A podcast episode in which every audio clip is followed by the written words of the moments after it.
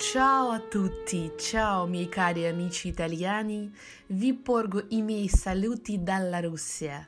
Sono Nadia Fedenka, sono giornalista e scrittrice, autrice del primo podcast in lingua russa dedicato non solo ai momenti iconici della cultura italiana, ma anche all'amicizia tra Russia e Italia e la reciproca influenza delle loro grandi culture nel corso dei secoli.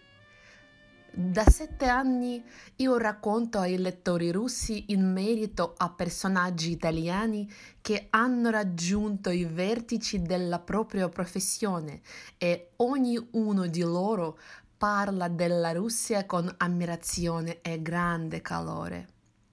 Il primo aprile 2020 in uno dei teatri più importanti della Russia il Mali Teatro di Mosca ha debuttato lo spettacolo Natale a casa Copiello di Edoardo De Filippo diretto da Stefano De Luca. Io ho fatto alcune domande a Stefano sul suo lavoro nel teatro russo, nel Mali Teatro e qui, di seguito, desidero porgere alla vostra attenzione la mia intervista con lui. Buongiorno Stefano. Eh, la prima domanda è, nel Mali Teatro è stato rappresentato lo spettacolo teatrale Natale a casa Copiello. Questo è il secondo pezzo di Edoardo De Filippo messo in scena da voi in Russia. Come è arrivato al desiderio di rappresentare le opere del grande drammaturgo napoletano per il pubblico russo? E buongiorno Nadia. Diciamo che la collaborazione con il Teatro Mali di Mosca è cominciata molti anni fa, quasi dieci anni fa ormai, con un laboratorio sulle maschere della commedia dell'arte che avevo tenuto presso la scuola Shepkin del Teatro Mali di Mosca. Io mi occupo da tanti anni di questo spettacolo italiano della commedia dell'arte, l'Arlecchino servitore di due padroni per la regia di Giorgio Strehler. E, in quell'occasione sono stato regista del saggio con gli allievi della scuola, gli allievi russi, e, mm, e quindi è nata una collaborazione perché il direttore del Teatro Mali, Yuri Solomin, ha apprezzato il mio lavoro e quindi mi ha invitato a mettere in scena uno spettacolo. E ehm, da subito ho pensato che questa relazione così speciale tra mh, mm, questo amore che c'è tra eh, l'Italia e la Russia e queste assonanze nelle due culture pur eh, così diverse eh, doveva essere un punto di forza di questa collaborazione. Questo incontro tra la tradizione teatrale eh, italiana e quella russa. E dunque ho scelto ehm, due drammaturghi, finora ho lavorato su due autori, Carlo Goldoni e, eh, e Edoardo De Filippo e, ehm, che sono eh, due tra i maggiori autori eh, italiani, naturalmente, della tradizione italiana. In particolare sono legato eh, a, a, De Filippo perché io sono napoletano, sono nato in quella città e quindi eh, Edoardo appartiene mm, profondamente alla, alla, mia, alla, mia, storia ehm, personale e familiare. E quindi mh, eh, De Filippo era certamente uno degli autori che, che avevo preso in considerazione. Certo, De Filippo, con questa sua natura popolare, ma allo stesso tempo di autore estremamente colto, e ehm, si prestava, a mio parere, molto bene ad essere rappresentato eh, per il pubblico russo, che è un, um, un pubblico eh, colto, preparato, ma che allo stesso tempo mantiene un legame con la cultura popolare, quindi con i sentimenti, con il cuore e con delle tematiche eh, universali come appunto eh, la famiglia e tutte le dinamiche all'interno della famiglia. Quindi è nato da diversi, mh, eh, così, da diversi lati questo desiderio, da un lato istinto, sono napoletano, voglio portare la cultura italiana e napoletana a Mosca, e voglio vedere come gli attori eh, russi interpretano questi personaggi così ehm, specifici, così italiani. Filomena Marturano e Natalia Casa Copiello hanno, secondo lei, lo stesso filo conduttore o sono due spettacoli diversi? La nuova performance continua le idee poste nella prima produzione. E anche altre domande, perché le decorazioni nelle sue rappresentazioni sono così minimaliste? Naturalmente eh, sono due spettacoli diversi e appartengono a due momenti della storia, eh, diciamo, della scrittura di De Filippo differenti e, ehm, e direi che ehm, anche gli spettacoli hanno preso una, div- una diversa strada proprio per ehm, seguire anche queste mm, specificità dei due testi. E, um, Filomena Marturano ehm, eh, naturalmente sì, è legato a questo film di De Sica, eh, ma per noi italiani è legato anche alla messa in scena di, di Edoardo, eh, con Titina e poi con una grandissima attrice che ha lavorato con lui per tanti anni, Regina Bianchi. E non ho mai pensato che ehm, ci potessero essere difficoltà di comprensione, perché ehm, Filumena Marturano eh, è una storia nitidissima a teatro, il percorso di questa donna ehm, eh, che cerca appunto di riappropriarsi di, di, una sua identità per regalarla ai figli, per quindi per dare a questi figli un, un futuro. Questo personaggio femminile così forte, così mh, unico eh, e, e rivoluzionario in quei tempi, soprattutto della storia del teatro, eh, ero certo che sarebbe stato capito ed apprezzato dal pubblico ehm, eh, moscovita e dal pubblico russo, non soltanto dal pubblico femminile.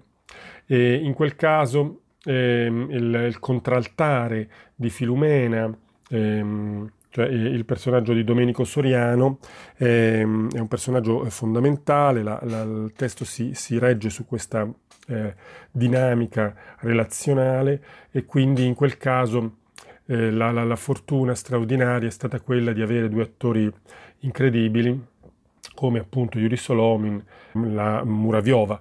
Per il pubblico russo, eh, Filomena Marturano è soprattutto il film del 1964, Matrimonio all'italiano diretto da Vittorio De Sica e dedicato alla memoria della sorella di Edoardo, Titina, Stefano, lei ha avuto dubbi in fase di realizzazione che la rappresentazione fatta da lei per il pubblico russo avesse potuto riscontrare difficoltà di comprensione.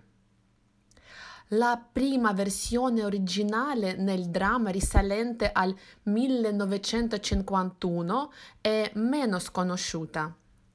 E secondo lei Qual è stata la migliore interpretazione del personaggio di Filomena? Quindi ehm, non ho avuto dubbi, ma certamente quella di Titina deve essere stata straordinaria perché Titina aveva una sorta di mascolinità eh, particolare, era una donna con una forza maschile eh, sorprendente.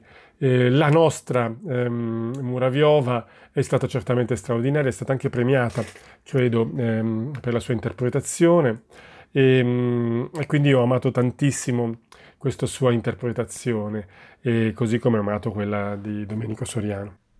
Come ha lavorato con artisti russi in entrambe le esibizioni? E dopotutto, le emozioni napoletane sono un mondo completamente diverso. Gli attori russi sono riusciti a cogliere tutte le sfumature originali? Diciamo che ormai dopo dieci anni credo di avere una, una conoscenza e un rapporto con gli artisti del Mali ehm, già, ehm, come dire, abbastanza profondo.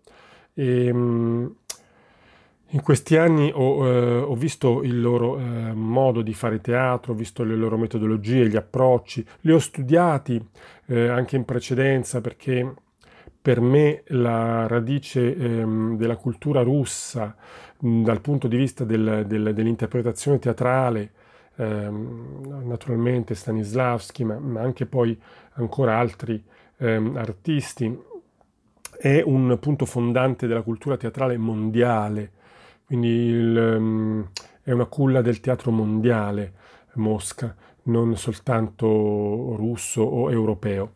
E, um, gli attori russi eh, sono certamente differenti dagli attori eh, italiani eh, per, in alcuni aspetti, così come i napoletani sono diversi dagli italiani, ehm, perché c'è una teatralità di questa popolazione de, di Napoli che è unica al mondo.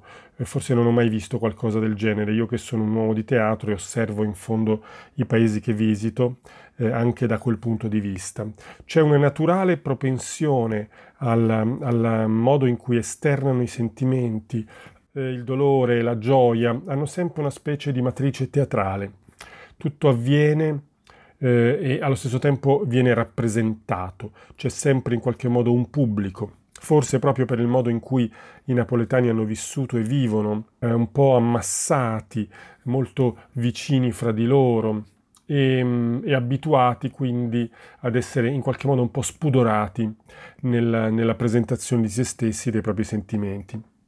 Naturalmente gli attori russi sono un po' più riservati, i sentimenti sono i sentimenti umani, quindi sono sentimenti universali e dunque eh, gli attori russi senz'altro ehm, sono riusciti a cogliere eh, la gran parte delle sfumature, anche se naturalmente alcune restano inaccessibili perché il, il rito del caffè, bisogna trovare dei corrispettivi che possano essere utili a, a comprendere no? quanto può essere importante bere un tè eh, o un bicchiere di vodka ehm, con un amico, ehm, anche se si tratta di bevande completamente diverse. Ecco.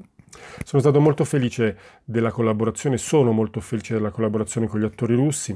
Anche in, in Natale in Casa Cupiello ho avuto interpreti straordinari, Bochkaryov, è un attore senza il quale non si poteva fare questa produzione.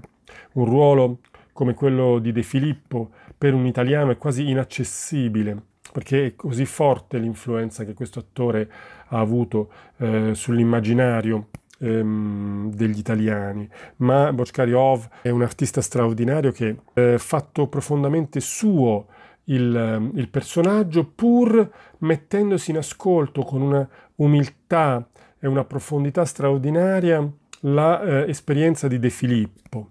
Noi abbiamo insieme guardato, studiato il lavoro di De Filippo e poi lo abbiamo lasciato da parte per trovare la nostra interpretazione insieme. Lei può parlarci del suo lavoro con il grande Giorgio Streller, che era molto vicino a Bertolt Brecht?